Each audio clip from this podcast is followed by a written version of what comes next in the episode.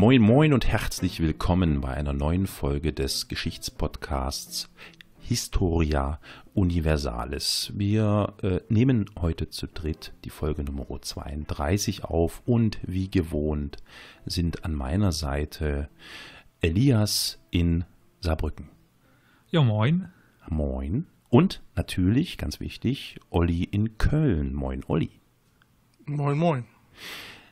Es ist schön, dass ihr wieder an den Hörgeräten seid und ähm, euch berieseln lassen wollt von spannenden ähm, Geschichten und äh, Personen und Erzählungen aus der Vergangenheit unserer Welt. Bevor wir so richtig loslegen und durchstarten, möchte ich einen kurzen Hinweis abgeben.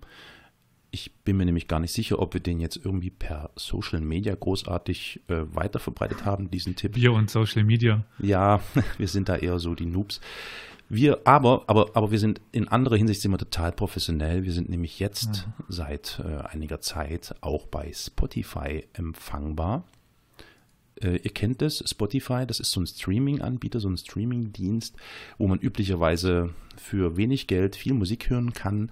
Mittlerweile kann man auch für null Geld, also in der Free-Version oder eben auch in der bezahlbaren Version, Podcasts hören und unter anderem eben auch zum Beispiel Historia Universalis. Also, sofern ihr nicht wisst, was ein Podcast ist und nicht wisst, wie man eine Podcast-App bedient und unbedingt Spotify benutzen wollt, dann könnt ihr das tun und dann könnt ihr auch Historia Universalis äh, aufrufen, uns äh, kurz äh, folgen, liken oder wie das heißt, keine Ahnung, und dann könnt ihr euch das alles anhören. Aber ihr habt einen großen Folgen, Folgen heißt das, okay. Ihr habt einen großen Nachteil bei Spotify, ähm, ihr habt keine Kapitelmarken. So, also da solltet ihr euch echt nochmal kurz Gedanken machen, in euch gehen, ob ihr vielleicht Podcasts künftig außerhalb Spotifys in irgendeiner coolen Podcast, äh, Podcast, äh, Podcast-App, einem Podcatcher hört. Und da könnt ihr nämlich auch dann Kapitelmarken sehen. Und falls, so wie ich jetzt gerade, der ein oder andere zum Beispiel zu lang und zu viel redet, dann könnt ihr einfach drüber skippen zum nächsten Thema. So, okay. Das dazu. Und wenn wir schon einmal dabei sind, heute drehe ich den Spieß mal um, vollkommen ohne Vorwarnung. Äh, Elias wird total äh, erschrocken sein, äh, Olli wird es wahrscheinlich egal sein. Ähm, ich sage jetzt mal am Anfang noch Folgendes. Bitte seid doch so lieb.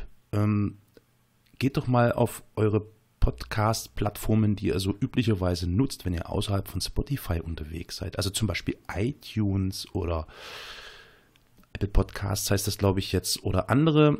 Und ähm, gebt ein paar Sterne, Likes, was auch immer für diesen Podcast hier ab und gerne auch noch eine Rezension mit dazu schreiben. Das hilft, das ist immer toll. Und, und ganz wichtig. Äh, was ist Zeichen wichtig? auch eurer Oma. Was? Was ist mit der Oma? Auch der soll man uns unseren Podcast weiterempfehlen und ja, eine Folge zeigen. Unbedingt. Omas, äh, also jetzt ist ja gerade Weihnachtszeit. Vielleicht mhm. verschenkt ihr einfach ein Abonnement. Das ist übrigens kostenlos, des Podcasts Historia Universalis an eure Großeltern. Na, die werden sich bedanken, wenn wir über den Ersten oder Zweiten Weltkrieg reden. Na, egal. Ähm, an wen auch immer, an eure Schwester oder vielleicht an eure ungeliebte Stiefmutter, was auch immer. Ähm, ja, verbreitet doch einfach die frohe Kunde über diesen wunderbaren, tollen Podcast. So, jetzt habe ich genug gelabert die ganzen Kontaktinfos und so, die machen wir dann am Ende. Ähm, jetzt die obligatorische Frage, die wir am Anfang einer Episode immer stellen. In diesem Falle würde ich sie gerne mal an Olli nach Köln richten. Olli, weißt du denn noch, hast du denn noch in Erinnerung, was in der letzten Folge, in der Folge 31 für ein Thema erörtert wurde? Hm. hm. Das war wieder eine Synop-Folge, soweit mir das bekannt war. Hm. In der es um den Mann zwischen den Welten ging, Leo Africanus, wo Elias äh, im Synop in Saarbrücken wieder uns ja ein Thema nahegebracht hat. Mit schlechter Technik. Mit schlechter ja. Technik. genau. Also das Thema Leo Africanus ist irre spannend. Also wir hatten ja schon mal so äh, abseits der Aufnahmesessions darüber miteinander gesprochen. Deswegen wissen wir da auch ein bisschen Bescheid. Ich gebe offen zu, ich habe mir die Folge auch nur so, weiß nicht, 15 Minuten angehört oder so. Viel länger kann man sich auch den nicht an anhören. Ja. Aber natürlich wunderbar. der Sound super klar. Ärgerlich, ja. Aber mal ganz im Ernst. Wer sich für Geschichte interessiert, dem ist das egal, wie das klingt. Ne? Ja, es war dann ja im Endeffekt ein bisschen mehr als Leo, als Leo Africanus. Ich habe ja noch ein bisschen berichtet überhaupt, was Maghreb ist, die Geschichte des Maghrebs in ein paar Sätzen zusammengefasst und dann zu Leo Africanus und seiner Zeit, dann seines berühmtesten Werkes, wo er hm. dann darüber berichtet hat, wie Afrika denn aussieht oder wie er Afrika erlebt hat, also ein Reisebericht. Ja, und dann hatte ich ja noch eine sehr interessante äh, Gesprächsrunde zum Abschluss. Oh. Mit zwei in Deutschland lebenden Tunesiern, die sehr interessante Antworten gegeben haben. Da musste ich leider schneiden, weil es kam noch einer oder zwei Leute aus dem Publikum dazu, ein Marokkaner und ein Syrer, die aber überhaupt nicht mit Mikrofonen umgehen konnten. Also, okay, schade. Äh, sprich, deren, äh, deren sehr interessante Antworten waren viel zu leise. Also, wenn ich die mm. hätte reinschneiden wollen, hätte, hätte das dermaßen gerauscht. Das, also, die habe ich leider rausschneiden müssen. Aber die Antworten, die ich bekommen habe von äh, äh, Mehdi und von Yassin, die waren sehr interessant. Mhm. Also insbesondere dieser Teil hat sich doch sehr, sehr gelohnt. Mhm. Also und es mag sein, ja, und es mag sein, dass die nächste Folge Synobids History nochmal in die Richtung gehen wird. Mhm, mhm. So viel schon mal gespoilert, beziehungsweise ich bin auch noch dran und kann noch nicht was zu 100% sagen. Schön, na, wir werden auf jeden Fall wie gewohnt rechtzeitig Bescheid geben, wenn bekannt ist, wann es eine neue Live-Sendung geben wird in Saarbrücken und dann bekommt ihr wie immer von den Social Media Profis mitgeteilt, wann, wie, wo, was, wer, wie. Und natürlich auch auf diesem Wege hier über irgendeine Episode oder ähnliches. Ja, schön. Gut. Also wir ähm, sind dann jetzt, glaube ich, mit dem Anfangspalavern durch. Ich ja, könnte jetzt noch so. Das, ja, was denn? Ich, ich, wollte ganz smooth überleiten, aber irgendwie wollte ich noch was sagen. Wieder kaputt gemacht, Scheibenkleister. Äh, wir haben uns gegenseitig kaputt gemacht. Sag doch. Komm, leite Ich wollte nur sagen, ja, aber nachdem wir jetzt über die letzte Folge gemeinsam uns unterhalten haben, könnten wir sagen, ja, Carol hat uns dieses Mal ein neues Thema mitgebracht. Und äh, Carol, ja. was für ein Thema hast du uns denn mitgebracht? Ich werde euch ähm, das jetzt noch nicht verraten. Ich werde die Spannung ein bisschen aufrechterhalten. Ähm, das hat natürlich auch zur Folge, dass der Titel dieser Episode nicht allzu viel verraten soll, weil sonst ist das ja alles für, das ist ja dann sinnlos, ne, wenn ich jetzt hier wow, Adolf Lüttler. genau. Also ich sag nichts. Spannung, ne? Spannung. Ich sag nichts. Ich mach's spannend. Ähm, also äh, ihr wisst ja schon, worum es gehen wird, aber die Zuhörerinnen und Zuhörer, die wissen es noch nicht und die können ruhig mal noch eine Minute so. oder zwei was? ausharren. Keine Ahnung. Ihr habt keine Ahnung? Ist, ist ah, das ist ja toll, das freut mich ja total, das ist ja schön. Ja, genau. Ja, nee, also wir werden, ich glaube, wir werden so äh, vom, äh, vom, äh, also rein geografisch ähm, sind wir nicht so weit weg von Leo Africanus oder zumindest jetzt von diesen Gebieten, die dort äh, Hauptthema waren. Also ja, ihr werdet sehen. Ähm, vielleicht beginne ja, ich. Wenn ich mich recht entsinne, welches Thema du vielleicht noch übernehmen wolltest und ich jetzt näher auf die Karte gucke, dann würde ich sagen, er war ja sogar mal in einer der wichtigsten Städte dort kurzfristig. Ja, mhm. siehst du? Ja, genau. Naja, wir werden sehen. Ähm, ich habe ah, Rom. Ich, ähm, Rom, genau. Das genau. andere Rom. Also so viel sei ah. gesagt. Ähm, es, ist, es ist notwendig, ähm, dieses Thema auch in zwei Teile zu, zu splitten. Ach je. Ja, ähm, weil sonst Muss noch schlafen. das würde sonst einfach viel zu lang sein und es ist vielleicht besser, wenn man das erstmal ein bisschen sacken lässt, darüber nachdenkt. Dann kommt Weihnachten und Silvester und Neujahr und wie es alles heißt und irgendwann später kommt dann nochmal eine weitere äh, zweite Folge dazu. Aber ja, ich möchte jetzt nicht zu viel spoilern, nicht? So, seid ihr bereit? Seid ihr fertig? Wollen wir anfangen? Zünd den Knaller. doch mal den Knaller. Zünd den Knaller. Ein Insider, okay. Ja, pass auf. Äh, das machen wir ganz einfach. Wir machen jetzt folgendes. Ich ähm, Zündest jetzt den Knaller? Ich zünde jetzt den Knaller, ich zünde mir jetzt eine Zigarette an und stelle mir, ich mache, ich schließe jetzt die Augen und stellt euch folgendes vor, liebe ZuhörerInnen, lieber Elias, lieber Oliver. Ihr lauft am Morgen eines 10. November so wie ich jetzt zum Beispiel mit Zigarette in der Hand und mit einem frischen Kaffee to go in der Hand. Also nur wenn er, also wenn er nicht raucht, dann müsst ihr natürlich nicht Zigarette in der Hand. Er läuft also am Morgen eines 10. November in Istanbul über die äh, Galata-Brücke. Das ist diese Brücke, die da die beiden Stadtteile von Istanbul, die jeweils am Ufer des Goldenen Horns liegen, miteinander verbindet. Und ähm, das Wetter ist so hm, eher mau. Der Himmel ist bedeckt. Wird vermutlich in Kürze regnen, so sieht es zumindest aus. Ist recht grau, aber das ist auch egal, weil eigentlich ist da alles, wie es immer ist. Es ist unglaublich viel los auf dieser Brücke. Der Verkehr rauscht auf der Fahrbahn, während die Männer, ich sage absichtlich Männer, weil es sind immer nur Männer, die Männer zuhauf mit Kippe im Mundwinkel ihre Angeln auswerfen und dort am Geländer stehen der Brücke und sich stoisch bemühen, ein paar kleine Fische aus dem goldenen Horn zu fischen.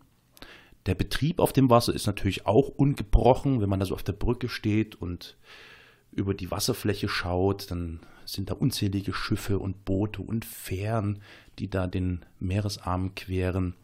Aber ähm, plötzlich passiert etwas ganz Unerwartetes.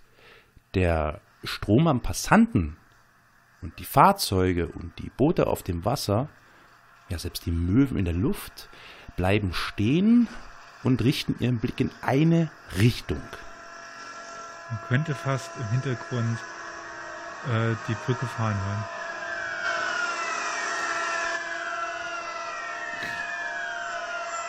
Ach, welch Zufall.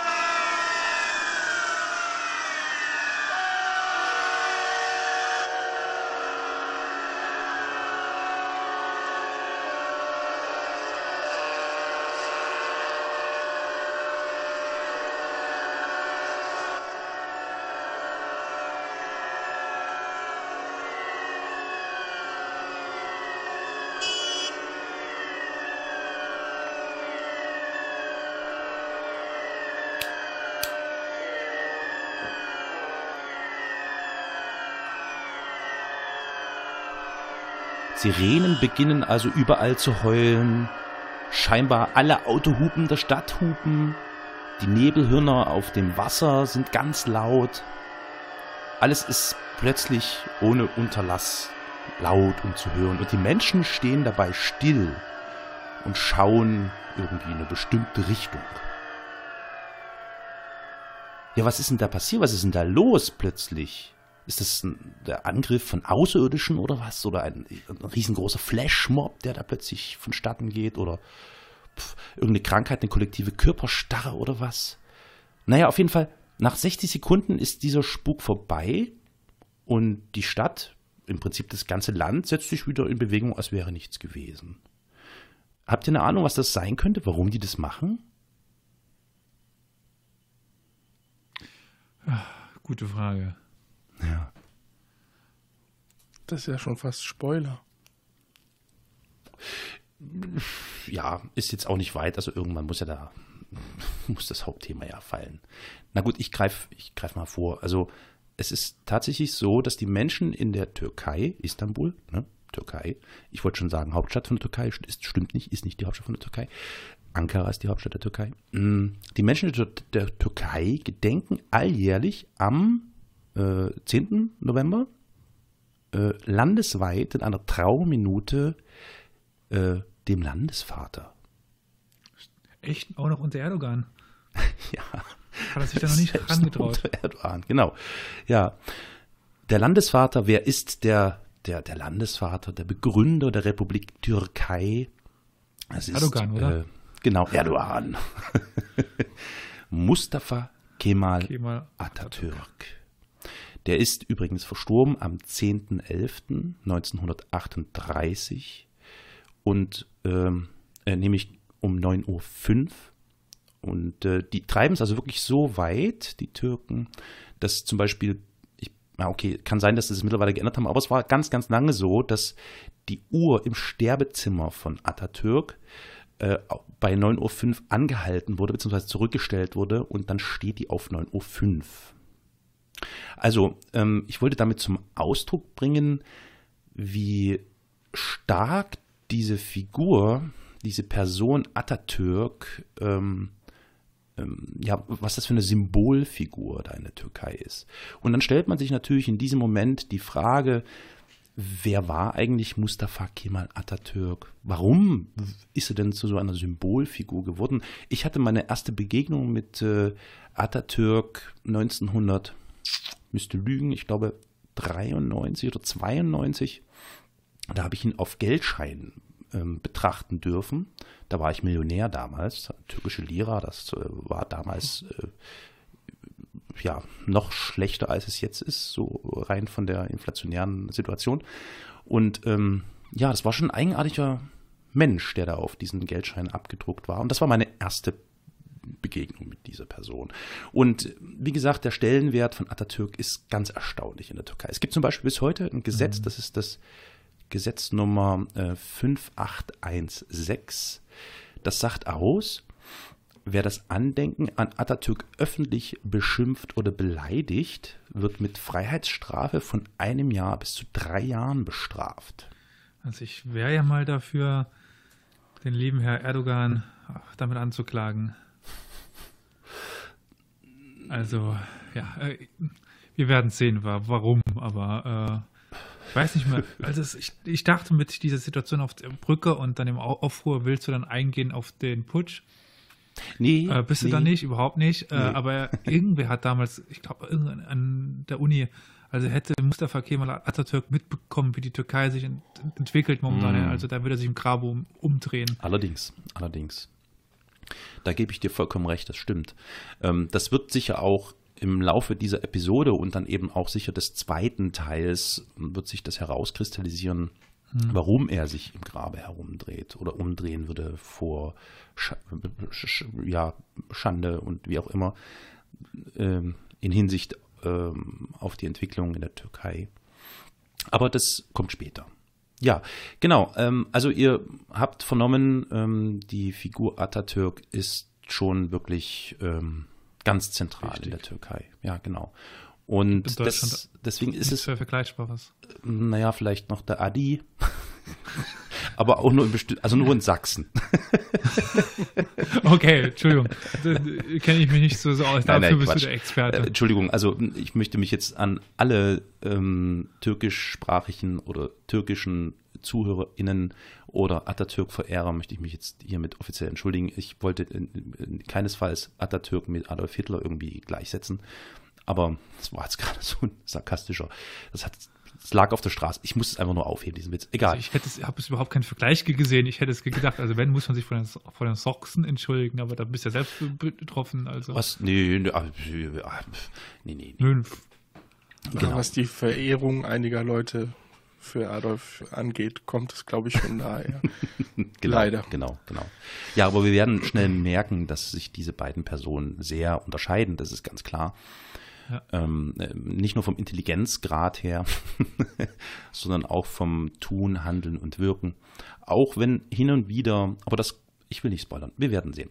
Ihr werdet das vor allem in der zweiten Episode dann hören. Ähm, ja, ähm, ich wollte mal beginnen, ich möchte auch an alle, die sich mit dem Thema Atatürk, aus welchen Gründen auch immer, vielleicht ganz konzentriert und fokussiert beschäftigen, äh, möchte ich mich schon vorab entschuldigen. Ich reite eher ähm, ähm, geschwind durch die Kind, äh, Kindphase von äh, Mustafa Kemal Atatürk, halte mich ähm, dann eher im späteren äh, Erwachsenenalter auf. Und äh, es sei mir nachgesehen, ich bin jetzt kein Atatürk-Spezialist, aber habe mich schon bemüht, die wichtigsten Punkte und ähm, ähm Vorfälle in seiner äh, Zeit seines Wirkens da äh, aufzuarbeiten und zur Sprache zu bringen. Ich nehme jetzt mal an, du gehst auf seinen Namen ein, oder? Ja, na sicher, natürlich, na klar, na klar. Äh, vielleicht eigentlich nicht vorbringen die ganze Zeit so, so nennst, wie du ihn nennst, wollte ich es nur.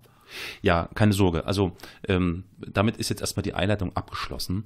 Und ähm, vielleicht sollten wir noch mal ganz kurz umreißen, ähm, wie die Situation ist. Ähm, naja, äh, machen wir später. Also ich meine, äh, also ich glaube so, der, der Beginn seines Wirkens, seines spürbaren Wirkens hängt natürlich auch ganz viel mit den Umständen zusammen, die weltweit ähm, ähm, ähm, existieren, also diverse Kriege, Weltkriege, Niederlagen und so weiter und so fort. Ähm, ich will da nur mal kurz anschneiden.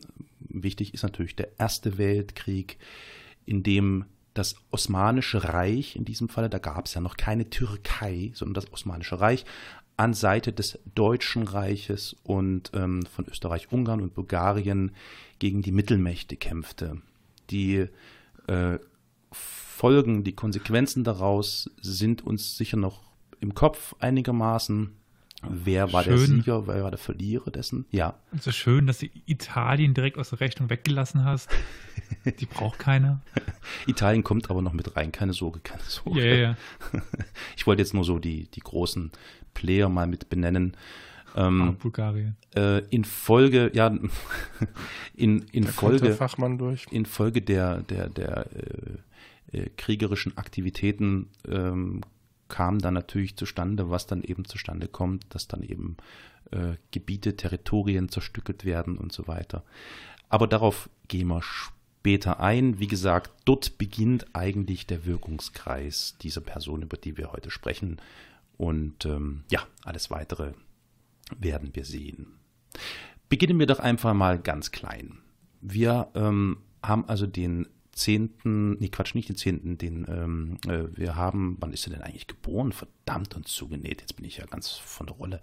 Also er wird auf jeden Fall geboren, ne? Ganz klar. So, ich habe leider nicht auf dem Schirm, wann ist er auch egal, weil es nämlich nicht ganz klar oder so, irgendwie früher 1881. Wird geboren, ähm, nicht Atatürk oder so und auch nicht ähm, ähm, ähm, Kemal, sondern tatsächlich wird einfach nur ähm, Mustafa geboren. Ähm, Mustafa ist der Name, der Geburtsname dieser Person. Der Name Atatürk, das wisst ihr aber sicher schon, ich sage es nur noch mal, ist tatsächlich eher ein Name oder ein, ich nenne es jetzt mal ein, ein Titel, der ihm verliehen wurde durch das Parlament, und zwar erst im Jahre 1934. Bis dahin hieß er nicht Atatürk oder wurde nicht Atatürk genannt. Er wurde also, wie gesagt, im Frühjahr 1881 als Mustafa in der osmanischen Provinzhauptstadt Saloniki geboren. Saloniki kennt ihr vielleicht sogar? Ja, das ist ja mit dem heutigen Namen sehr zu vergleichen. Eben, genau. Ja. Thessaloniki. Nur. Heute Thessaloniki, zweitgrößte Stadt Griechenlands übrigens. Ähm, wie es dazu kommt, dass aus Saloniki oder im Türkischen dann später Selanik Thessaloniki äh, wird, das kommt dann auch am Rande mit vor. Also wie gesagt, Geburtsname, sogenannter Nabelname ist Mustafa. Seine Eltern waren eher mh, hm, äh, arm, möchte ich sagen, nicht besonders reich. Es ist ähm, in diesen geografischen Lagen deswegen auch üblich und gang und gäbe, dass eher die ähm, gut betuchten, die ähm, sozial gut gestellten, höher gestellten einen sogenannten Sippennamen haben. Also vielleicht in gewisser Weise bei uns mit einem Familiennamen vergleichbar. Deswegen gibt es hier nur den Namen Mustafa. Keinen Nachnamen oder so, der da irgendwie Verwendung findet. Und Mustafa ähm, durchläuft eine Kindheit, darüber ist nicht allzu viel bekannt, aber durchläuft eine Kindheit dort in Saloniki, ähm, die, ja, äh, glaube ich, recht unbeschwert war. Ähm, er hat also einen klassischen Schulgang äh, absolvieren dürfen, ähm, ohne große erwähnenswerte Zwischenfälle, entwickelte aber relativ früh, es wird vermutet so irgendwie ab dem siebten, achten Lebensjahr eine gewisse Affinität für das Militär, da ihm vermutlich die Uniformen, die da schon sehr oft getragen werden, zu dieser Zeit gefallen, da ihm das Marschieren und all das irgendwie ähm, ja äh, nicht unsympathisch erscheint und er dem scheinbar hingeneigt zu sein scheint, denn er setzt es tatsächlich durch, dass er in eine sogenannte militärische Vorbereitungsschule gehen wird. Das Ganze wohl eher entgegen der Wünsche und Vorstellungen seiner Mutter. Sein Vater äh, ist da äh, nicht mehr am Leben, der ist relativ früh äh, schon verstorben. Äh, du, du hast gerade gelacht, Elias? Oder gelächelt? Ja, ich musste mir nur so Über die vorstellen, wie der kleine Affinität. Das so links, rechts, links, rechts, links, Ich dachte, rechts, ich links, schon. rechts über den Hof marschiert. Ja. Also wie gesagt, ähm, so die Kombination aus Affinität zum Militärwesen und ähm, ja, sein Durchsetzungswille hat es also dahin gebracht, dass er in eine militärische Vorbereitungsschule gehen kann. Nach eigener Darstellung ist er wohl in dieser militärischen Vorbereitungsschule zu seinem Beinamen gekommen, den Namen Kemal. Kemal ist ähm, arabisch in etwa oder bedeutet arabisch in etwa übersetzt ins Deutsche Vollkommenheit. Und sein Mathelehrer hat ihm wohl diesen Beinamen gegeben, weil ähm, er, ich glaube, in Mathe einfach ein Ass war und ähm, deswegen diesen Namen verdient hat. Man ist sich da so ein bisschen uneinig, ob das wirklich stimmt oder ob das eher so eine selbstgebaute Legende ist, äh, die er da ähm, verbreitet hat. Ist jetzt auch nicht wichtig. In jedem Falle kommt zu dem äh, Nabelnamen Mustafa dann noch der Name Kemal mit dazu. Deswegen würde ich ihn jetzt künftig schon einmal Mustafa Kemal nennen, dass wir das ordentlich äh, zuordnen können. Übrigens, ähm, es wird auch vermutet, möglicherweise kommt diese Kemal-Geschichte, dieser Beiname, vielleicht auch daher, dass äh, Mustafa ein Bewunderer des ersten türkischen ähm, National- oder in diesem Falle, naja, türkisch doch schon, türkischer Nationaldichter Namik Kemal war. Aber man weiß es nicht genau. Nun, wie auch immer. Äh, wir schreiten mal zeitlich weiter voran. Ähm, wie gesagt, geboren 1881 mit 15 Jahren. Im Jahre 1896 ähm, tritt Mustafa Kemal in die Militärschule von ähm, Monastir ein. Heute ist das äh, Bitola in Mazedonien. Dort wird er auch aufgenommen und durchläuft dann die nächsten Jahre eine straighte, ordentliche Militärlaufbahn, wie man sich das von jedem Sohn wünscht. Im Jahre 1899, mit 18 Jahren, tritt er der Kriegsakademie bei in Istanbul und entscheidet sich dort für die Infanterie. Einige Jahre später, nämlich genau drei Jahre später, 1902, ähm, man sieht schon diesen Ehrgeiz, der da drin steckt, äh, in diesem militärischen für Mustafa Kemal, wird er zum Leutnant ernannt. Und wiederum ein paar Jahre später, nämlich im Jahre 1905, absolviert Mustafa Kemal dann auch die Kriegsakademie und wird äh, etwas später, nachdem er diese absolviert hat, nach Damaskus versetzt. Es heißt auch, da war er 24 Jahre alt, es war wie eine Art Strafversetzung. Ich glaube, einige Legenden nennen es auch Verbannung, wie auch immer. Der Grund dafür, warum er dann nach Damaskus musste, war der, dass in der, äh, im militärischen System im Laufe der Jahre, in denen er dort diese äh, Militärschule und dann die Kriegsakademie durchlief, ein, eine Art Generationswechsel stattgefunden hat. Es fand ein Umdenken innerhalb der äh, Offiziere und Leutnants und so weiter statt. Und auch das Weltgeschehen war natürlich daran nicht unbeteiligt. Zum Beispiel war es so, dass Russland dem Osmanischen Reich auf den Leib rückte. Oder England, das sind alles so die Dinge, die da drumherum passierten mit äh, Kuwait oder eher für Kuwait ein Geheimabkommen abschloss und damit die Hand auf Kuwait legte. Es brodelte und brutzelte an jeder Ecke, unter anderem auch im Osmanischen Reich beziehungsweise angrenzend. Es gab Bombenanschläge in Makedonien von irgendwelchen Revolutionären. Und dann gab es auch noch den russisch-japanischen Krieg, der dann 1904 begann und der mit der Niederlage des Russ russischen Kaiserreiches endete. Und einer der wichtigsten Erfindungen der, der Weltgeschichte. Äh, nämlich Schlössern an Panzertüren. Schlösser. Komm, das musst du uns jetzt mal erzählen. Komm, hau raus hier. Bis Genau. zum russisch-japanischen Krieg hatten Panzer offene Türen. Mhm. Sprich, man hat sie aufgemacht, eine Granate reingeschmissen, Und wieder zugemacht, zugemacht. Panzer war weg. Okay. Also bis dahin kam man nicht auf die Idee, an Panzer Tür, äh, Schlösser ranzumachen, an die Türen. Hm, das ist natürlich interessant. Wer hat damit angefangen? Die Russen oder die Japaner?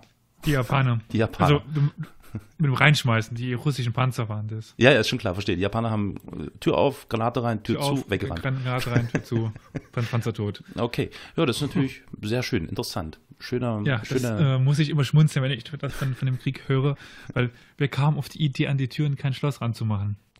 ja, ja, ja. Aber wer Aber- denkt denn aber ja, daran? dass die so nah rankommen.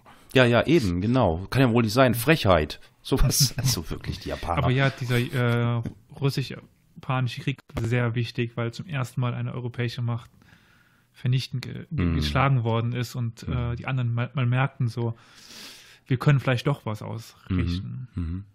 Ja, das ist also die Situation, die dazu führte, ähm, dass also im Jahre, also nicht nur im Jahre 1905, aber schon bis dahin ein Umdenken und ein, ein, so, so ein Brodeln innerhalb der, des militärischen Systems äh, stattfand.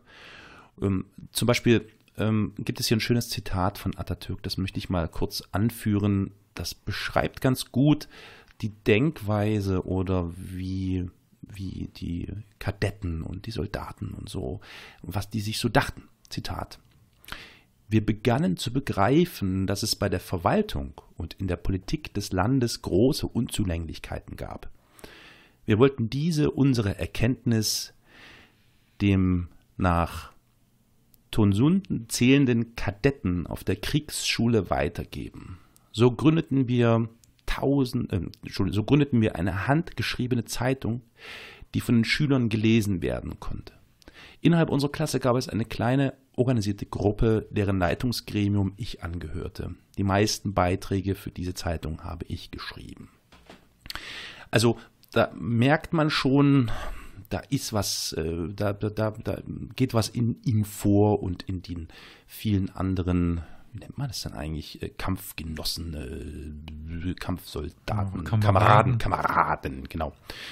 Ja, und ähm, so kam es dann eben auch, dass diese Verschwörer, die da diese äh, Gruppe gründeten und diese Zeitung da veröffentlichten, sogar sich eine Wohnung mieteten, um dort Versammlungen abzuhalten. Und ähm, man muss natürlich dazu sagen, dass all diese Umtriebe, die da stattfanden, in diesen, auf diesen militärischen Ebenen natürlich auch, es ist nicht unbeobachtet geblieben und äh, war natürlich ähm, auch mehr oder weniger dem Sultan bekannt, weil ihm dies durch seine Agenten, Spione, wie auch immer, zugetragen wurde. Das führte dann natürlich dazu, sicher ist sicher, man möchte ja vorbeugen, dass dann eben diese Männer und auch Mustafa Kemal, die sich da in dieser Wohnung zum Beispiel trafen, äh, verhaftet wurden und dann einigen Verhören unterzogen wurden und dann letztlich als erste Strafmaßnahme äh, musste Mustafa Kemal dann eine mehrmonatige, Haft antreten. Und als er die dann abgesessen hatte, wurde er, wie schon erwähnt, im Jahre 1905 strafversetzt nach Syrien. Ähm, wenn Also- du jetzt, sorry, Olli zuerst. Ähm, also ist es äh, auch ähm, belegt in den Zeitungen, dass er wirklich die meisten Artikel geschrieben hat? Oder ist das mehr so ein Mythos? Weißt du das? Also es klang sehr überzeugt in der Literatur, die ich gelesen habe, dass er sehr umtriebig und aktiv gewesen ist. Was die ähm, äh, Artikel angeht, müsste, ich, müsste man einfach nochmal nachschauen, ob es da vielleicht was gibt. Aber ich meine, das, da ist schon tatsächlich, deswegen ist die Frage nicht unberechtigt, viel an Legende mit dabei. Oder viel an Mythenbildung, die sich da so im Laufe der Jahre und Jahrzehnte zusammengetan hat. Also deswegen, du hast gerade meine Antwort verstanden. Jein. Ich weiß es nicht genau.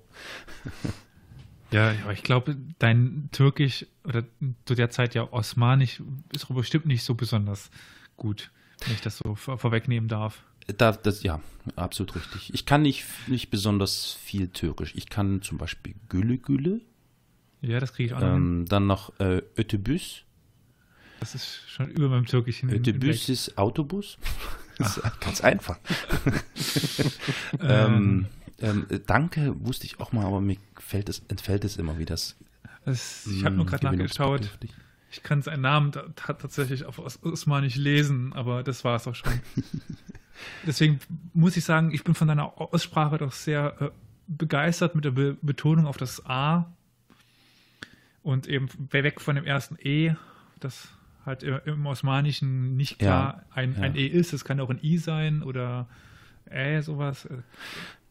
Kemal. Liebe ZuhörerInnen, ja. die der türkischen Sprache mächtig äh, sind, bitte lasst uns gerne per Kommentar oder wie auch immer wissen, seid ihr zufrieden mit der bisherigen Aussprache? Also ja, nee. Ich also ich wollte sie nur loben. Ja, ja, nee, das verstehe ich schon. Würde mich trotzdem interessieren, also ob das überhaupt, also du sprichst du den Türken? Nee, nee, eben nicht. Also du vermutest, dass es richtig sein könnte. Na, ich kann Arabisch lesen. Okay. Und okay. die Osmanen benutzen ja die arabische Schrift. Und äh, ich sehe es halt, dass, also äh, es gibt ja quasi kein klassisches E, H oder, oder U, sowas. Das gibt es ja nicht im Arabischen. Also mhm. das lange A gibt es wiederum, aber mhm. das ist was anderes.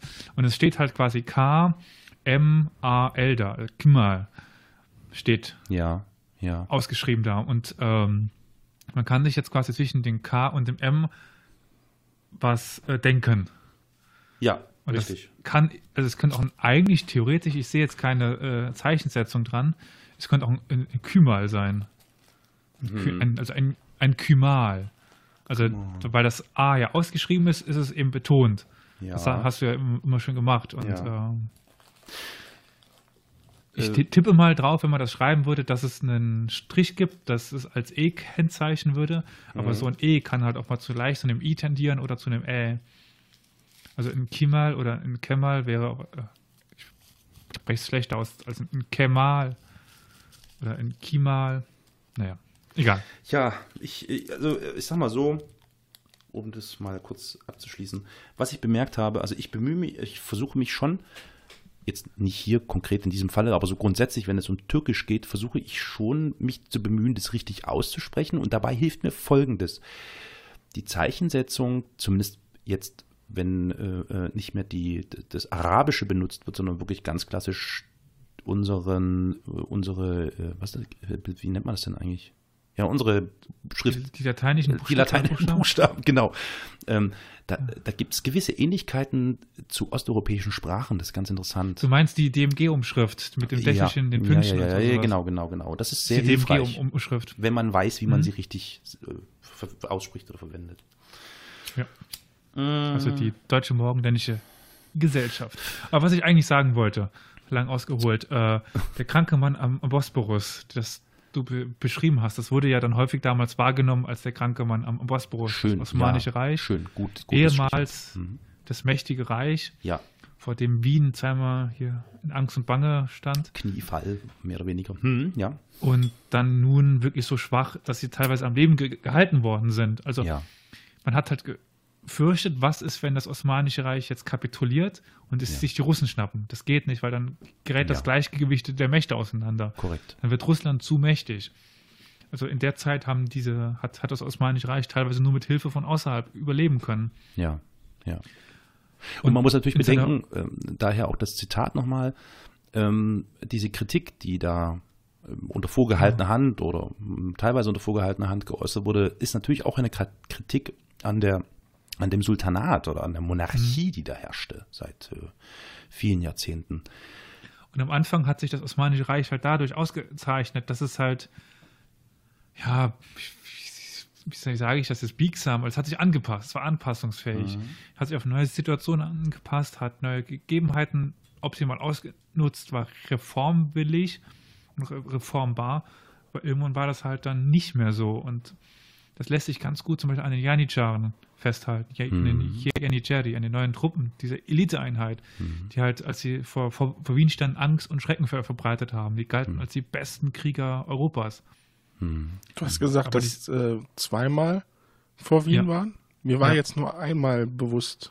1500 schieß mich tot und 1600 oh, 1524 das mit den Mineuren das war das war das zweite wahrscheinlich. Das zweite, oder? 16. Okay. Ich weiß es gerade nicht. Also es gab zwei Belagerungen von Wien. Äh, wobei die, die erste die schwerere war, soweit ja. ich mich entsinne. Und die, aber Mineure klingt eher. Ich äh, habe halt nur äh, die, dieses äh, Bild, wo die halt äh, bis zu den ähm, Stadtmauern sich gegraben haben unterirdisch. Ja, also das dann halt grad, sehr dramatisch war. 1529 und 1683 ist die mhm. zweite die, die, zweite Wiener Türkenbebelagerung. Minenkrieg ist äh, 1683, 1683. Ja, hm, ich jetzt, hätte ich jetzt auch getippt, aber nur getippt. Gut. Ja, also Minen gibt es ja schon seit dem Mittelalter, ja, Minenkrieg. Aber ja, ja, aber die, Art und Weise wie. Hm. Ja. ja. Äh, auf jeden Fall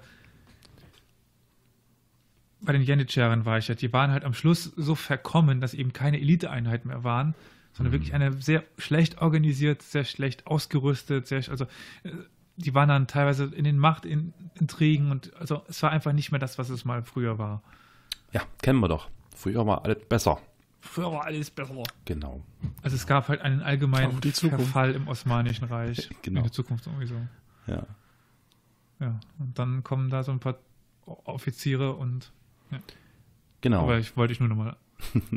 nee, hast du aber schön beschrieben. Also gerade dieser kranke Mann am Bosporus, der, als du das sagtest, fiel mir das ein. Das ist echt ein, ein, ein schönes Symbolbild eigentlich für diese Könnte Situation. man darüber mhm. nachdenken, das als, als Episodenbild zu machen? Gibt doch bestimmt irgendwo eine Karikatur, oder? Ja, von Erdogan vielleicht, ne? Na gut, ähm, das war jetzt, äh, ich hoffe, wir haben hier keine Erdogan-Anhänger innen. Na gut, egal. So, wir waren also äh, stehen geblieben, Situation klar, es brodelt, Unzufriedenheit. Ähm, äh, Mustafa Kemal wird nach Syrien strafversetzt. Aber so eine Strafe ist es für ihn eigentlich gar nicht. Er hat nämlich den großen Vorteil, ähm, dass er dort, mm, ich möchte sagen, etwas freier agieren kann als im Osmanischen Reich, also in Istanbul zum Beispiel. Und so gründet er im Jahre 1906 äh, als er in Damaskus da stationiert ist, mit seinen Kameraden wieder eine konspirative Vereinigung, die da den sehr äh, ähm, wichtigen Titel Watan trägt, übersetzt Vaterland. Und ähm, wir haben ja schon so ein bisschen rausgehört aus diesem Zitat, was ich vorhin ähm, wiedergab, dass Mustafa Kemal ähm, ein scheinbar, also er, er versucht irgendwie die Zukunft zu blicken und ist unzufrieden und will das irgendwie verändern. Und vielleicht erklärt das auch, warum sich Mustafa Kemal während seines Aufenthalts in Syrien doch recht oft ähm, nach Beirut äh, begibt. Ähm, ich bin mir nicht sicher, mit dem Zug äh, vielleicht eine Tagesreise oder so, zehn Stunden vielleicht. Und Beirut war zu dieser Zeit äh, ein, ein, ein brodelndes, lebendiges ähm, ähm, ähm Städtchen, wollte ich schon sagen. Eine, eine, brodelnde, lebendige Stadt, eine Metropole, vor allem ganz interessant, eine, eine christliche Stadt, die einen westlichen Charakter hatte. Und äh, das ist natürlich interessant zu beobachten, wie es Mustafa Kemal immer wieder dahin gezogen hat, wie er dieser Stadt äh, Besuche äh, abstattete. Und während es also da so vor sich hin brodelte in seiner Heimat und er da in Syrien war oder manchmal auch eben Beirut besuchte, ähm, passierte es, dass ähm, zum Beispiel im Osmanischen Reich in den makedonischen Bezirken äh, wieder Entführungen und Anschläge von ähm, revolutionären Geistern, möchte ich es mal nennen, bis hin zu Raub und Mord vonstatten gingen. Das heißt, die Situation in der Heimat war eher beunruhigend. Und so kam es, ähm, dass er im Jahre 1907 um die Aufnahme in die dritte Armee mit Hauptquartier in Saloniki bat und diese Bitte wurde ihm gewährt und so kehrte er in diesem Jahr nach Saloniki zurück. Und im selben Jahr wurde Mustafa Mitglied der Gesellschaft für Einheit und Fortschritt. Das möchte ich mal kurz äh, mit einfügen, diese Information. Wichtig, weil wir hatten schon mal in einer der letzten Folgen über höhere Wünsche gesprochen. Diese Gesellschaft für Einheit und Fortschritt ist äh, gewissermaßen die Gesellschaft, aus der dann später die sogenannte Jung türkische Truppe, also dieses jungtürkische Regime hervorging. Das war ab 1908 bis 1918. Ich gehe darauf dann auch nochmal kurz ein, aber Thema Jungtürken übrigens. Ähm, Zitat aus dem Jahre 1907 von Mustafa Kemal. Unser Land ist teilweise und wirksam unter ausländischem Einfluss und ausländische Herrschaft geraten. Der Sultan ist eine hassenswerte Existenz, die sich ihren Vergnügen und der Alleinherrschaft hingibt. Er ist zu den niedrigsten Taten fähig. Wo Freiheit fehlt, herrscht der Tod und die Zerstörung. Das war ähm, ein Auszug oder ein Zitat aus, der, aus seiner Mitgliedsrede von Mustafa Kemal bei dieser Gesellschaft für Einheit und Fortschritt. Auch hier spürt man wieder diesen Drang, ähm, etwas verändern zu wollen. Das Ziel, weswegen er sich auch dieser Gesellschaft, die dann irgendwann zu diesem jungtürkischen Regime führte, anschloss. Das Ziel war die Stärkung der Armee und das, die Wiederherstellung einer funktionierenden Zentralverwaltung. Weil das, wie du ja schon sagtest, kranker Mann am Bosporus, ist eben im Laufe der Jahre und Jahrzehnte mehr oder weniger verfallen, verkommen. Und so trug es sich zu, dass dann im Jahre 1908, konkret am 24. Juli, die sogenannte Jungtürkische Revolution begann. Ähm, die Jungtürkische Revolution, vielleicht kurz zur Definition, ist äh, wie, naja, ich würde sagen, es ist eine Art Militärputsch gewesen, die überwiegend von niedrigrangigen Offizieren angestiftet wurde und dazu führte, dass äh, Sultan Abdulhamid ähm, ähm, ja. Bei dem Namen muss ich einspringen. Für einen guten Freund, äh, der sich über den Namen Abdulhamid ultimativ weggekullert oh. hat. Oh, echt? In Gedenken okay. an, an, ihn, äh, einfach nur wegen dem, dem Namen. Äh, mir war das überhaupt nicht be bewusst, aber er kam zu mir und meinte unter Tränen lachend, hm. heißt der Kerl echt Abdulhamid? Abdul, also von Dynamit. Und ich dachte, okay. ja, aber er fand das ultimativ witzig und naja, in Gedanken an, an ihn wollte ich nur noch mal bei Achso, das Namen war aber richtig, ja? Ich dachte, du wolltest mich jetzt korrigieren, dass es irgendwie anders ausgesprochen würde. Nein, nein, ah, der Kerl heißt echt so. Also okay, wie das okay. Dynamit fast. Genau, also diese jungtürkische Revolution, dieser Militärputsch der Offiziere führte dazu, dass Sultan Abdulhamid die osmanische Verfassung wieder einsetzte. Die wurde nämlich im Jahre 1878, also vor, lass mal rechnen, ja, vor 30 Jahren, Genau, vor 30 Jahren wurde die gewissermaßen außer Kraft gesetzt, da der Sultan dort äh, an diesem Zeitpunkt die Schließung des Parlaments ähm, ja, veranlasste. Und so kam also diese Wiedereinsetzung der osmanischen Verfassung zum Tragen. Und das hatte eben auch zur Folge, dass der Sultan natürlich in diesem Zusammenhang die, äh, das Parlament wieder einberufen ließ oder die anordnete, dass es einberufen würde. Und so kann man sagen, dass Mustafa Kemal ähm, quasi ein jungtürkischer Propagandist war. Oder er hing diese Idee eben schon an. Ne? Dieses Revolutionäre hatten wir ja schon so ein bisschen angerissen, dass das immer wieder spürbar war. Und so war er als eben dieser Propagandist unter anderem eben auch in äh, Libyen, äh, falsch ausgesprochen, Libyen, Libyen, L-I-B-Y-E-N, Libyen, äh, in Tripolis unterwegs, um ähm, dort irgendwelche äh, Verträge auszuhandeln, irgendwelche Dinge zu erledigen, die ihm aufgetragen wurden. Also ja. nur zum Hinweis der äh, geografischen Situation halber. Übrigens, Libyen, Libyen, keine Ahnung, wie man das ausspricht. Libyen. Äh, also gut ab, wo wir schon mal bei der Aussprache waren, die die ganze Zeit, ja. war zu dem Zeitpunkt noch Teil des Osmanischen Reiches. Mhm. Danke für den Hinweis, das ist ein guter Hinweis, stimmt. Also, ja. wann mhm. waren wir jetzt? Wir sind jetzt im Jahre 1908. Ja, genau, da mhm. ist das definitiv noch Teil des Osmanischen Reiches. Ich ja. weiß nicht, ob du gleich darauf eingehen wirst, wann sie es verlieren. Natürlich. Aber das werden wir dann sehen. Ja, ja, ja. Ähm, äh, also wie gesagt, Tripolis war mit ein Ziel. Äh, dort war er unterwegs. Dann war er auch als Manöverbeobachter in Frankreich unterwegs. Also er ist wirklich viel rumgekommen.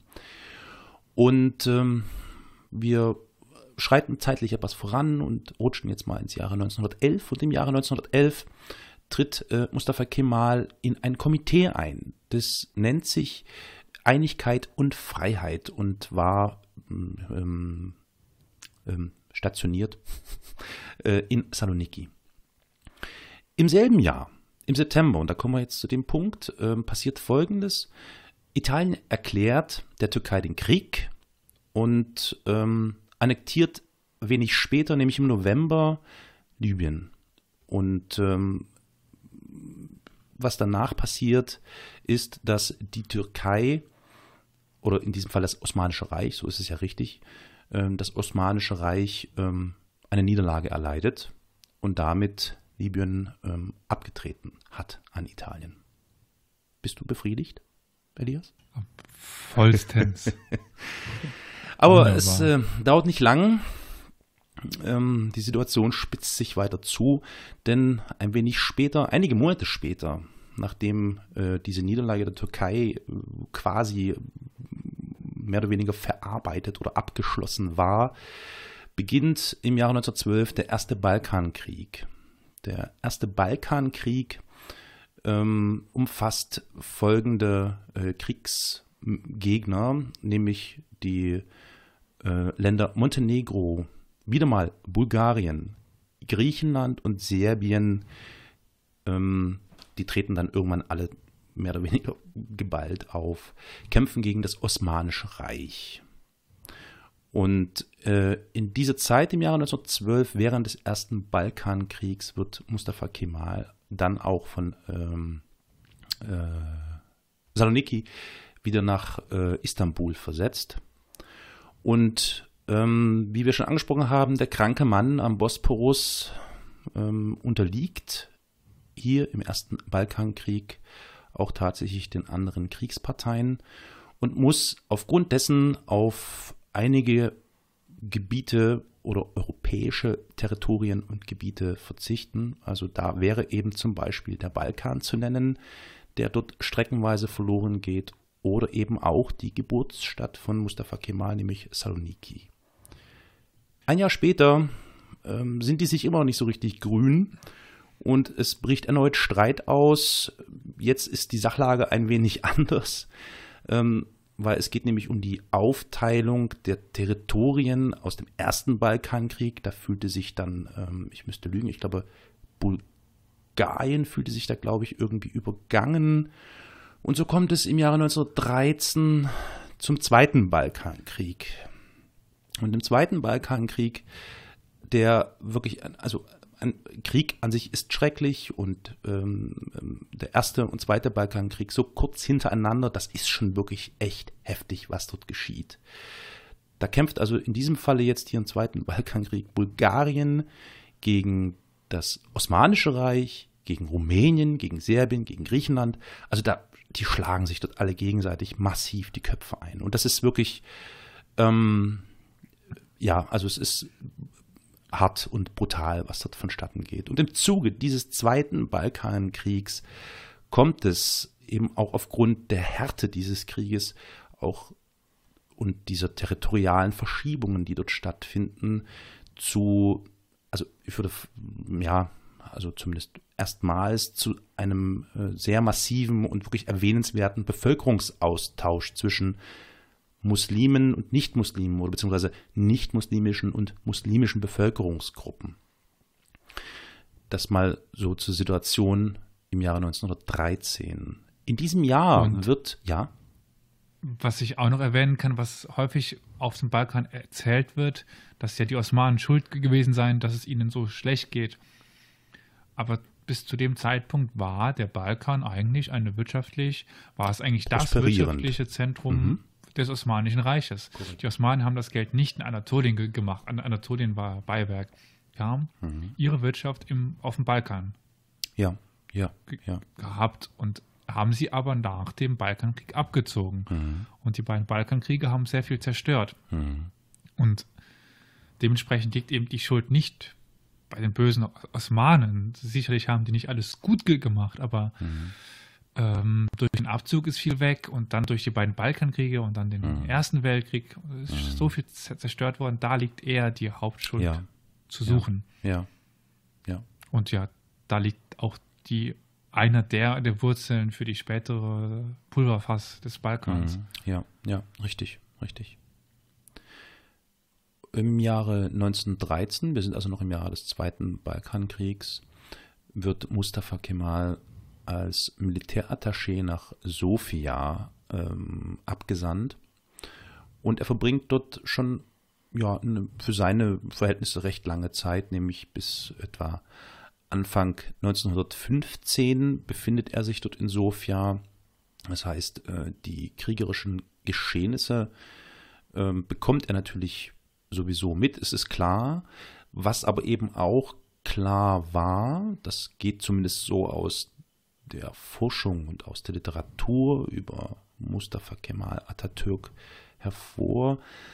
Ähm, es war auch zu dieser Zeit nicht sein Ansinnen, irgendwie ähm, Revanche, Rache, keine Ahnung, all dies irgendwie gegen die anderen Länder zu spinnen. Das war damals weit verbreitet, ne? ist klar. Also Niederlagen bedeuten tatsächlich, abgesehen von den schrecklichen kriegerischen Akten, ja auch Opfer und äh, Verluste und so weiter, was natürlich die Menschen dazu bewog, äh, Revanche, Rache, was auch immer zu fordern. Aber das schien ihnen zu diesem Zeitpunkt ähm, nicht das Thema zu sein, das man nur so nebenbei erwähnt. Man könnte ja vermuten, Mustafa Kemal sitzt äh, brodelnd, wütend in Sofia und schwört Rache. Nö, das war nicht das Thema für ihn. Es ging wirklich also nur mehr um die Stärke des eigenen Landes. So möchte das gut, ja, sehr gut ausgedrückt. Genau, genau. Es ging ihm tatsächlich um, um äh, Veränderungen in seinem Land, die ihm irgendwie am Herzen lagen. So, während er also da äh, in Sofia bis Anfang 1915 war, beginnt dann der Erste Weltkrieg. Du hast es ja schon angeschnitten, Elias. Dort haben wir dann, ähm, ja, hatte ich anfangs ja auch schon gesagt, die ähm, Mächte, die da gegeneinander kämpfen, Frankreich, Italien, ähm, UK, äh, werden noch USA gegen Russland. Ähm, genau, genau, gegen das Deutsche Reich, das Osmanische Reich, Österreich, Ungarn, Bulgarien. Und im Januar 19... Italien. Hatte ich vorhin schon gesagt. Mhm. Hatte ich gesagt. Habe ich gesagt. Musst du Verdammt, zuhören, ich Elias. Aber hast du auf welcher Seite hast du das angerechnet? Ja, ja, natürlich. Also ich rechne die zu Frankreich und so weiter. Ja, aber du sprichst, du sprichst doch von Kriegsbeginn, oder? Ja. Aber waren die zu Kriegsbeginn erstmal neutral und dann auf deutscher Seite und erst dann auf französisch, äh, englischer, russischer Seite? Die Italiener wechseln doch immer zum Sieger. Ja. Der Italiener an sich wechselt zum Sieger. Im Krieg wie im Fußball. Ich halte mich schon, schon zurück. Im Januar 1915 erhält also Mustafa Kemal den Befehl, äh, aus Sofia abzuziehen und sich der äh, 19. Division unweit der Halbinsel Gelibolu ähm, hinzubegeben, äh, zurückzukehren dahin und diese 19. Division zu übernehmen. Das tut er auch und ähm, ich will auf diese ganzen, auch wenn das ein Teil seiner Symbolkraft ausmacht, aber ich will darauf nicht allzu sehr eingehen, weil ich dieses ganze kriegerische, das ist, glaube ich, langweilig für die Zuhörerinnen. Wenn man jetzt erzählt, er hat diese und jene Division befehlt und diesen und jenen geschlagen, vielleicht kurz umrissen. Mustafa Kemal kämpft und befehligt ähm, diese Division und auf dieser Halbinsel schlägt er tatsächlich in mehreren Angriffen die Alliierten auch wieder zurück. Das gelingt ihm also mit seiner Division. Ähm, Mustafa geht dann gegen 1916 an die kurdische Front gegen Russland, die sich da aufgetan hat. War das ein Hinweis? Ja, ich wollte noch kurz, äh, ich bin ja der, der Einordner, der, der Ja. geografische. Ja. Ich habe, habe ich das wieder überhört oder hast du er erzählt, wo diese Halbinsel liegt?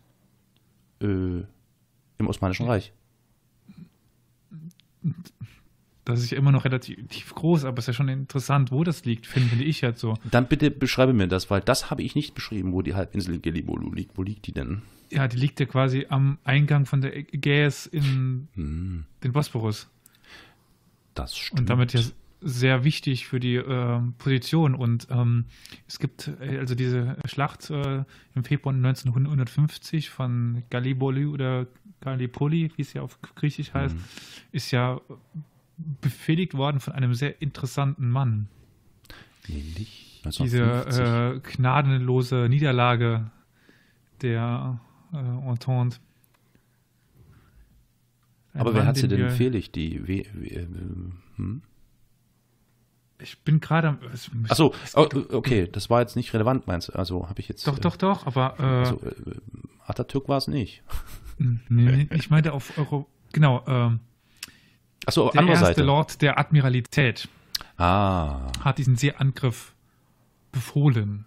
Ja, ja. Und damit seine ja. Schlimmste Niederlage erlebt. Tatsache, Winston das, Churchill. Ja, richtig. Ja, ja, ja, ja, ja, ja. Okay. Also die haben halt so versucht, die Osmanen direkt aus dem Krieg zu nehmen, wenn die da landen. Und dann sind sie quasi direkt vor Konstantinopel, direkt vor Istanbul. Mhm. Aber ja, ich wollte nur. Ja, also die Gewichtung, die, die, die, Gewichtung dieses, dieses äh, Zurückschlagens der Alliierten ist schon eine wirklich, also das hat schon wirklich eine hohe Gewichtung. Das ist ohne Frage. Also klar, ich, richtig. Ähm, wie gesagt, 1916 äh, befindet sich Mustafa Kemal an der kurdischen Front gegen Russland. Dort noch irgendwelche ähm, Zusatzinformationen, Elias? Ich halte mich ja schon zurück. Nee, das war jetzt überhaupt nicht ironisch gemeint. nee. Äh, ich, so mal gut solche Informationen. Nee. Was? Äh, ich wüsste gerade. Sorry, Olli, ich wollte dich nicht unterbrechen.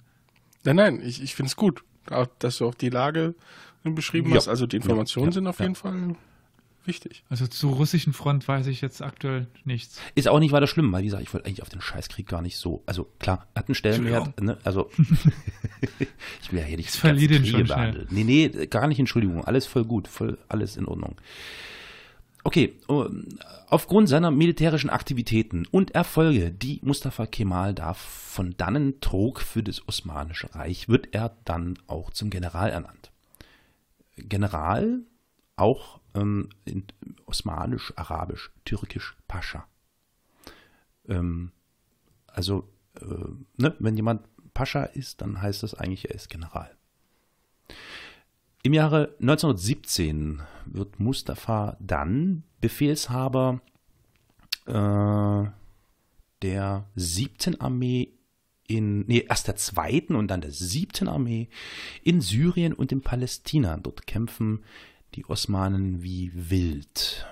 Und so hat man den Eindruck, dass er nach diesen kriegerischen, ähm, nach diesen Schlachten, die Mustafa Kemal für das Osmanische Reich bestritt und die dann mit einem Pascha belohnt wurden, er sich langsam aber sicher von dieser militärischen Laufbahn wegbewegt. Wie gesagt, wir befinden uns jetzt Übergang 1917, 1918 hin zu einer politischen Laufbahn. Äh, der Erste Weltkrieg ähm, ist zu Ende gegangen. Wie vorhin schon gesagt, territoriale Veränderungen sind damit natürlich einhergegangen. Es gab danach ähm, durch die, ich müsste lügen, Pariser Friedenskonferenz ähm, bestimmte Festlegungen, beziehungsweise im Vorfeld bestimmte Festlegungen, nämlich Einsetzen oder Einsetzung einer neuen Istanbuler Regierung. Das osmanische äh, Militär wurde weitgehend äh, entwaffnet und ähm, dem Osmanischen Reich wurde zum Beispiel aufgetragen, alle Beziehungen zu den Mittelmächten abzubrechen. Und im Jahre 1919, im Mai, geschieht es übrigens auch in Zusammenhang mit dieser Pariser Friedenskonferenz nach dem Ende des Ersten Weltkrieges, dass die Griechen Izmir besetzen. Und das alles ist eine Situation, ähm, das Land ist niedergeschlagen, es hat viele Niederlagen einstecken müssen, territoriale Verluste, es brodelt ganz besonders im Osmanischen Reich. Und äh, äh, zu dieser Zeit beginnt Mustafa Kemal ein Netzwerk zu spinnen. Ähm, aber ich hatte vorhin bei dem Begriff Pascha, General, ein leichtes Aufatmen bei dir vernommen, Elias. Wolltest du noch dazu etwas sagen? Ja, das ist jetzt ähm, Wortglauberei. Aber wenn es halt um diesen Titel Pascha gibt, wollte ich nur äh, betonen, wie hervorragend oder herausragend diese Namensgebung war. Ja. Also gut, im Osmanischen später hat man betiteln, da konnte man ja alles kaufen. Aber der Titel Pascha ist eben nicht so der eines Generales wirklich, also auch der, ein sehr hoher militärischer Führer bekam den, den Titel Pascha, aber auch sehr hohe Staatsbeamte. Äh, es war aber ein, ein Titel, der dich für eine herausragende Leistung belohnt hat, eigentlich in mhm. dem Sinne. Mhm. Mhm. Deswegen Teil deines Namens wurdest und dir so die gewisse Würde geben sollte.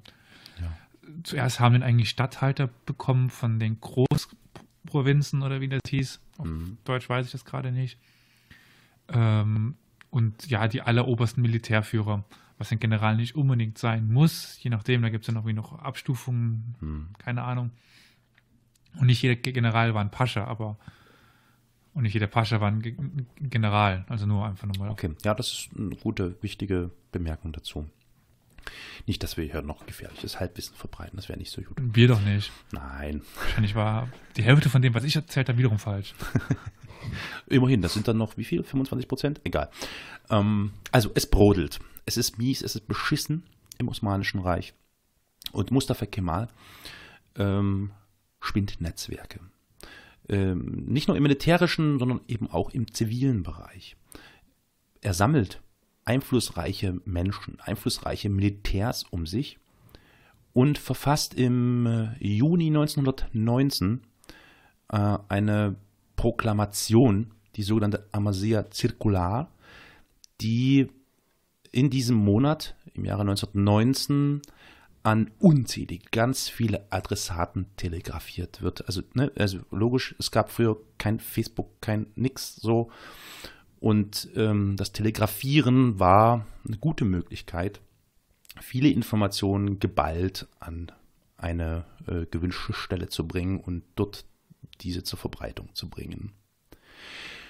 Und in dieser Proklamation, in dieser Amasia Zirkular, da gibt es zum Beispiel unter anderem die Forderung nach der Einberufung, nach der unbedingt notwendigen Nationalversammlung, sogenannte Nationalversammlung, ich zitiere, die gegen Beeinflussung geschützt und von jeder Kontrolle frei ist, um die Lage der Nation zu prüfen und vor der Welt die Geltendmachung ihrer Rechte zu Gehör zu bringen. Das ist Teil dieser, äh, dieses Rundschreibens, was da ähm, von Mustafa Kemal und seinen Mitstreitern verfasst und durch die Gegend telegrafiert wurde. Also hier beginnt äh, der Schneeball gewissermaßen zu rollen. Und im Rahmen des Zusammentreffens der Anhänger ähm, das war in äh, Erzurum, gab es eine zweiwöchige Regionalkonferenz derer, die sich also mit einer Reform, mit einer Wandlung, Änderung im Osmanischen Reich beschäftigen. Das war im Spätsommer 1919. Und wie es da so üblich war bei solchen Zusammentreffen, es wird spät und man sitzt dann bei nächtlichen Schwafelrunden bei Kaffee und Zigaretten zusammen und ähm, so sitzt eben auch Mustafa Kemal und äh, seine Mitstreiter beisammen in einer lauschigen ähm, Nacht. Und er bittet einen Mitstreiter, er möge ihm mal ein Notizbuch bringen und er würde ihm gerne etwas diktieren, nämlich seine Zukunftsvisionen darlegen und diktieren. Und da war unter anderem Folgendes äh, in äh, den das äh, Notizbuch diktiert wurden von Mustafa Kemal. Pascha Mustafa Kemal. Du zeigst aber niemanden die Seite des Hefts, hat er noch darauf hingewiesen. Nach dem Sieg wird die Regierungsform die Republik sein. Das ist Punkt 1. Zweitens, der Sultan und die Dynastie werden zur gegebenen Zeit so behandelt, wie es erforderlich ist. Drittens, der Schleier wird aufgehoben. Viertens, der Feth wird ebenfalls abgeschafft. Man wird wie zivilisierte Nationen einen Hut tragen. Fünftens, die lateinischen Buchstaben werden übernommen. Das muss man sich mal, also das muss man auf sich wirken lassen. Wir befinden uns im Jahre 1919. ähm, im Osmanischen Reich und da sitzt ein Typ, der irgendwie was äh, ziemlich heftig und irgendwie sehr ehrgeizig verändern will und da gibt solche Fantasien von sich. Das ist schon erstaunlich, was er da von sich gegeben hat. Es Republik, Schleier wird aufgehoben, Fest soll nicht mehr getragen werden, lateinische Buchstaben, also das ist schon echt heavy. Die Reaktion darauf der Runde war dann auch, mein lieber Scholli, du träumst ja, was soll denn dit und so, ne? Ähm, also so richtig ernst also, oder besser gesagt, so richtig getraut hat dem keiner, weil das einfach unvorstellbar war oder einfach noch in weiter, weiter Ferne war. Aber man kann eben schon erkennen, welche Ambitionen und welche Ideen Mustafa Kemal hatte und dass die dort eigentlich schon zu diesem Zeitpunkt mehr als reif waren. Und das bewegt dann eben auch seine Mitstreiter und ihn weiter durch verschiedene Bezirke und Orte im Osmanischen Reich zu wie sage ich jetzt, äh, zu touren, zu fahren. Es ist schon manchmal eine Tortur im wahrsten Sinne des Wortes. Sie fahren zwar schon mit einem Auto, aber das gibt Pannen und dann müssen sie zu Fuß laufen und keine Ahnung. Also es ist schon ein recht beschwerlicher Weg, aber er ähm, ja, sammelt im Osmanischen Reich von Ort zu Ort immer mehr Anhänger um sich. Und so kommt es am 12. Januar 1920 dazu, dass äh, das letzte osmanische Parlament eröffnet wird. Ähm, das Ganze bedingt oder verursacht durch die Zunahme der Sympathien in der Bevölkerung für ähm, diese Idee einer Veränderung, einer Reform. Und so unterschreiben am 28.01.1920 die Abgeordneten dort im Parlament ähm, den sogenannten Nationalpakt, der mehr oder weniger diese Forderungen aus dieser Proklamation, die ich vorhin erwähnte, äh, übernimmt. Und es dauert nicht allzu lang, einige Monate später, im April desselben Jahres, des Jahres 1920, löst sich dann das Parlament selbst auf und einige, ich möchte fast sagen viele Abgeordnete schließen sich dann eben genau dieser ähm, Gemeinschaft, dieser Truppe, diesem Widerstand wo schon eine zentrale Figur eben Mustafa Kemal ist, an und gehen Richtung Ankara. Und am 23. April 1920 wird ähm, die große Nationalversammlung, wie auch in dieser Proklamation gefordert, eröffnet und Mustafa Kemal wird zum Präsidenten der Versammlung gewählt. Ähm, jetzt muss ich kurz mal nachdenken.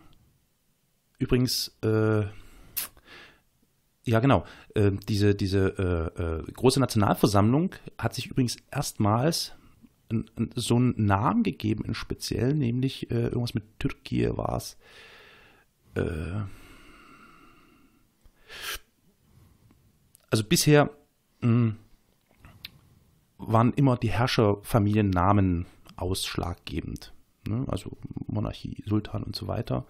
Und hier kam, kommt doch tatsächlich das erste Mal der Begriff Türkia ins Spiel, der dann später in Türkei umgewandelt ist oder wird.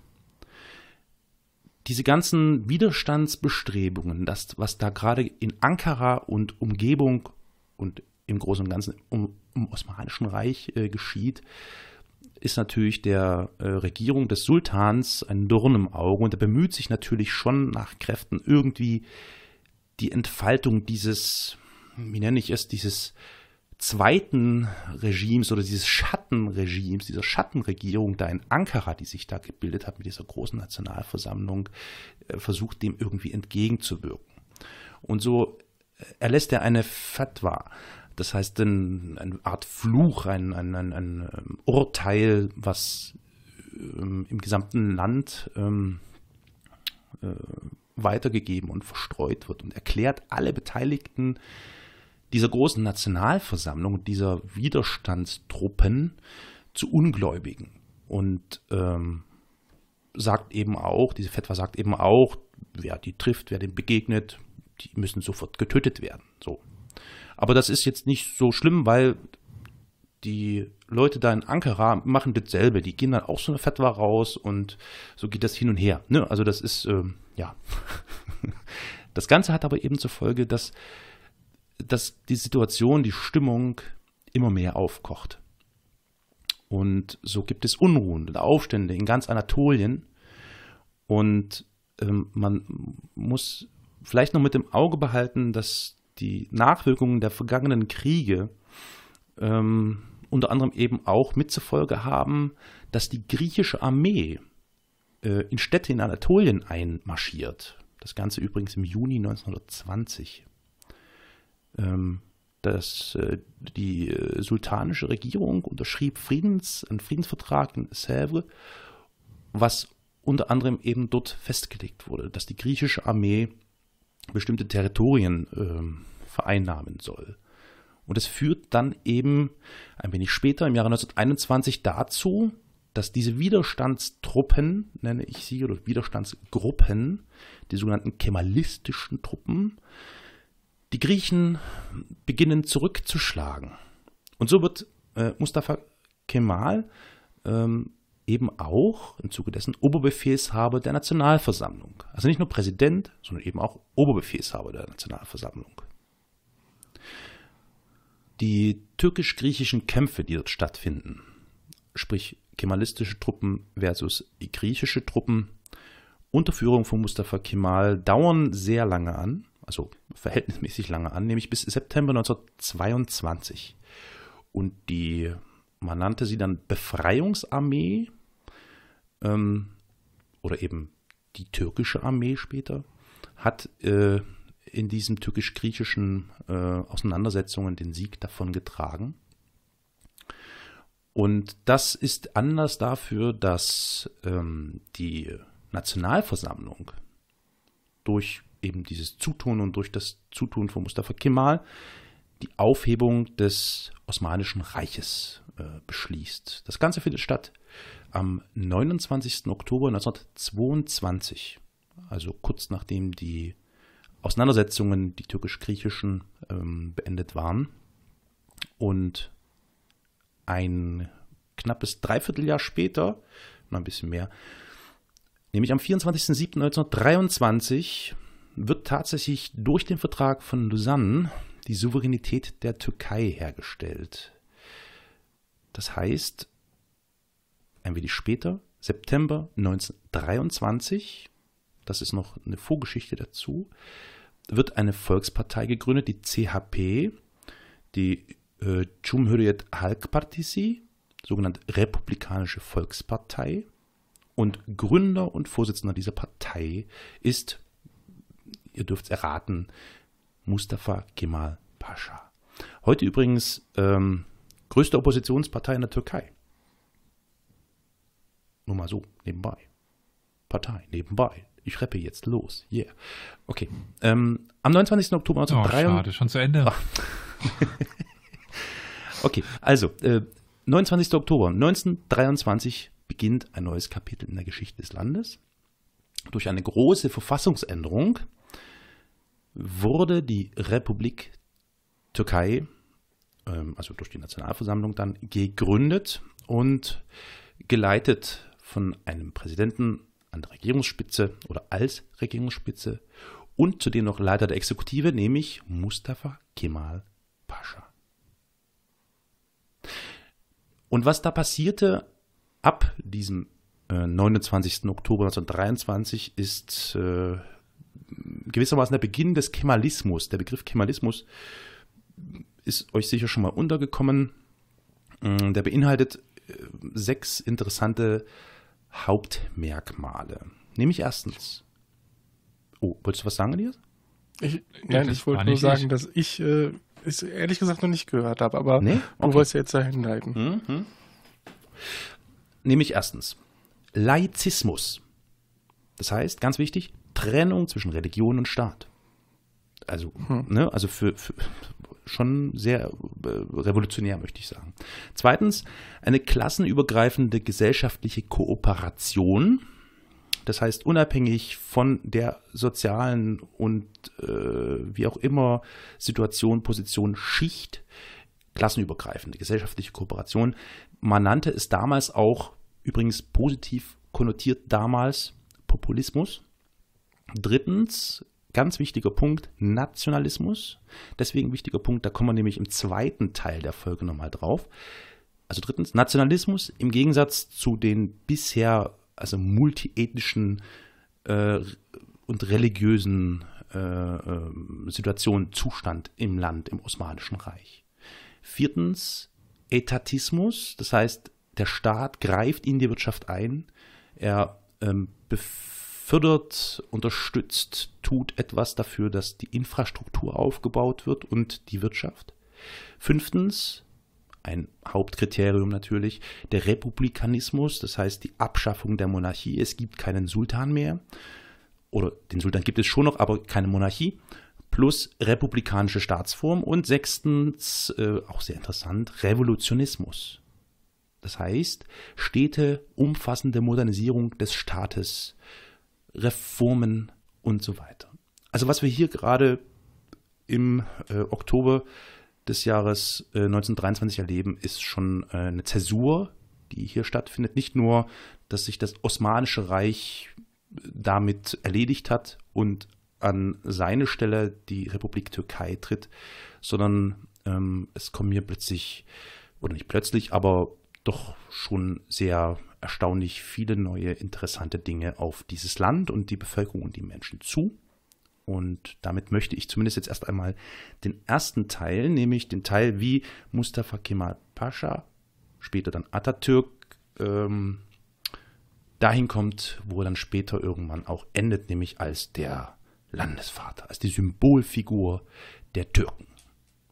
Im Teil 2, mal sehen, wann der kommt, äh, gehen wir dann noch auf einen wichtigen Teil seines Lebens ein, nämlich was geschieht mit der Türkei, was macht Mustafa Kemal Pascha. So, Ende Gelände. Dann äh, vielen, vielen Dank, äh, Carol, für die sehr interessanten Aus Ausführungen. Also besonders dein Intro war ja super. Äh, bevor jetzt die Leute schon abschalten, noch eine kleine Empfehlung. Wir haben auch eine Episode zu der Frühzeit der Osmanen, wo wir jetzt den Niedergang hatten. Wir haben aber auch eine zu der Frühzeit. Die kann man sich auch sehr gerne dann mal anhören. Aber ja, ja das wollte ich jetzt nur kurz mal noch reinschieben, bevor die ersten abschalten. Warum sollten die ja. abschalten? Wir haben so geile, sexy Stimmen, das glaube ich nicht. Die ja. bleiben bis zum Ende dran. Auch vielen Dank von meiner Seite, weil ich muss gestehen, so viel über Atatürk wusste ich jetzt noch nicht. Und äh, gerade mit Trennung von Staat und Religion, dass er das so gepusht hat, macht klar, warum du äh, Erdogan da mit erwähnt hattest. Ja, ja, ja, ja. Also allein der das Punkt. Ja, das ist aber auch mit der größte, also dieser mhm. religiöse Punkt. Mhm. Der Etatismus ist trotzdem noch da. nee, ja, aber es ist halt kein Sultan, wer immer da ist, ist es halt der Präsident. Genau. Ja, also wir können das ja gerne mal so abschließend so ein bisschen bequaddeln. Natürlich, also die, die Situation jetzt in der Türkei, also in den letzten zwei, drei, vier Jahren die Entwicklungen in der Türkei sind schon befremdlich, gerade in, in Hinblick auf die Grundideen und Grundlagen der Republik Türkei. Man muss ja aber mit, interessant ist ja diese Wandlungsfähigkeit von Erdogan. Ähm, der hat ja so nicht begonnen, ne? Sondern der ist ja schon angetreten mit auch äh, Ideen, Reformen, mhm. Infrastruktur verbessern und so weiter und hat sich erst im Laufe der letzten, naja, mehr oder mhm. weniger Jahre plötzlich dann gewandelt zu jemandem, der äh, da schon einige Punkte, zum Beispiel des Kemalismus, von der Liste streichen möchte. Also eben zum Beispiel Laizismus. Also ähm, das ist interessant, wie er sich gewandelt hat. Ähm, ja, ähm, wäre mal ganz interessant mit äh, Menschen, die vielleicht in der Türkei leben oder sich mit der Türkei und der Situation auskennen, darüber auszutauschen. Weil da gibt es ja immer auch verschiedene Sichtweisen, wie das so ist. Ne? Es gibt Leute, die finden das gut, was Erdogan tut, und dann gibt es aber eben auch viele Menschen, die sagen, das ist ja unmöglich, was da gerade geschieht und was man eben so auch in den Nachrichten hört. Und sieht, ähm, ist das alles recht beunruhigend, ja, was da geschieht. Also, äh, seid ihr Türken und habt Lust, mal eure Stimme zu, zu hören, eure Meinung? Auch Türkinnen? Äh, bestimmt Türkinnen, Türken, Entschuldigung. Äh, wir haben bestimmt noch demnächst irgendwann mal eine, eine Plauderstunde, also gerne melden. Mhm. dann holen wir euch rein und dann hören wir uns das mal an. Also ich, ich muss grundsätzlich sagen, ich bin ein ganz großer Fan der, der Türkei. Ich finde, dass das ein, ein berauschend wunderschönes Land ist, das äh, so vielfältig ist, dass einem das echt den Atem verschlägt. Die äh, Türken an sich, der Türke an sich, ähm, hat eine ganz, ein ganz wunderbares Gemüt, eine wunderbare Mentalität, finde ich. Äh, also, wenn man das so generalisiert sagen kann. In jedem Falle, ähm, ich fühle mich da immer sehr, sehr wohl und umso mehr äh, bedrückt es mich zu sehen, was da so alles gerade geschieht und wie da so die politischen äh, Seiten aufeinander prallen und äh, ja, naja. Aber immerhin, ne, habt ihr mitbekommen, der große Umzug des Flughafens? Wow. Ich meine, äh, äh, den, den großen Atatürk-Flughafen habt ihr vielleicht schon mal erlebt? Da war ich mal, ja. Hm, also ich meine, der ist ja nun wirklich echt groß, ne? Also wirklich groß. Sehr, sehr groß. Und jetzt haben sie ja irgendwie ein neu, neuen, neues Flughafenareal und Gebäude und Zeug, also, also massiv großes Teil gebaut und jetzt zieht der ganze Shit irgendwie da um in den neuen Flughafen. Ich weiß gar nicht, wie der heißt. Wahrscheinlich Erdogan-Flughafen. I don't know. Auf jeden Fall ein krasses, also das ist wieder so ein krasses Beispiel für diesen Etatismus, ne? Also für diese Staat greift massiv ein, so, ne? Also, okay, ist natürlich ein mhm. Prestigeobjekt, ohne Frage, aber hm ja. Ich glaube, wir werden ganz viele Dislikes auf die Folge bekommen. Ne? Oh, why? Wegen Erdogan-Bashing? Oder was? Oder habe oder, oder hab ich zu viel Stuss geredet? ich wollte jetzt irgendwas in Richtung Tier sagen, aber das lasse ich lieber. Hä? Okay, lass es lieber. Esel und so, weißt du. Wie jetzt? Ja, hab nichts gesagt. Ich, Weiß man nicht. Okay, ich stehe gerade am Schlauch, aber es ist vielleicht auch besser. Böhmermann. Ähm, vielleicht sollte sich mit so. von Böhmermann in Kontakt setzen. Ne? War da nicht was von Ziegen, aber egal. Na, okay. Ja, was weiß ich denn, was für welche Tiere? Tut mir leid. However, ähm, ja, äh, gebt uns Feedback, sagt uns Bescheid. Das könnt ihr über viele ähm, Kanäle tun. Kanäle? Kanäle wir sind ja Social Media Profis und ähm, deswegen sind wir natürlich ganz klar mit äh, dem Geschichtspodcast Historia Universalis auch bei Facebook vertreten. Unser staatlich anerkannter offizieller äh, Facebook-Verantwortlicher Oliver kann uns da vielleicht Näheres dazu sagen. Ja, unter Geschichtspodcast sind wir dort relativ einfach zu finden. Tja, sehr simpel. Genau, da könnt ihr uns dann Kommentare hinterlassen, ihr könnt uns dort folgen, liken, lieben, hassen, was auch immer. Unser staatlich anerkannter YouTube-Experte Elias ähm, möchte vielleicht auch nochmal darauf hinweisen, was wir für einen geilen YouTube-Channel haben. Ja, mit der wunderbaren URL, die ich nicht aufzählen will, weil sie vollkommen random ist. Einfach Historia Universalis. Jetzt habe ich reingesprochen, Entschuldigung. Genau. Entschuldigung. Sag's nochmal, ich habe reingesprochen. Entschuldigung. Historia Universalis, der Geschichtspodcast. Eine eigene URL haben wir noch nicht. Ja, also bitte folgt doch bitte diesem YouTube-Channel, weil ich glaube, ab 100.000 oder so kann man dann eine URL bekommen. Ja, ein bisschen früher. ähm, es gibt, äh, gibt noch die Möglichkeit, dass ihr uns eine, eine Mail schickt.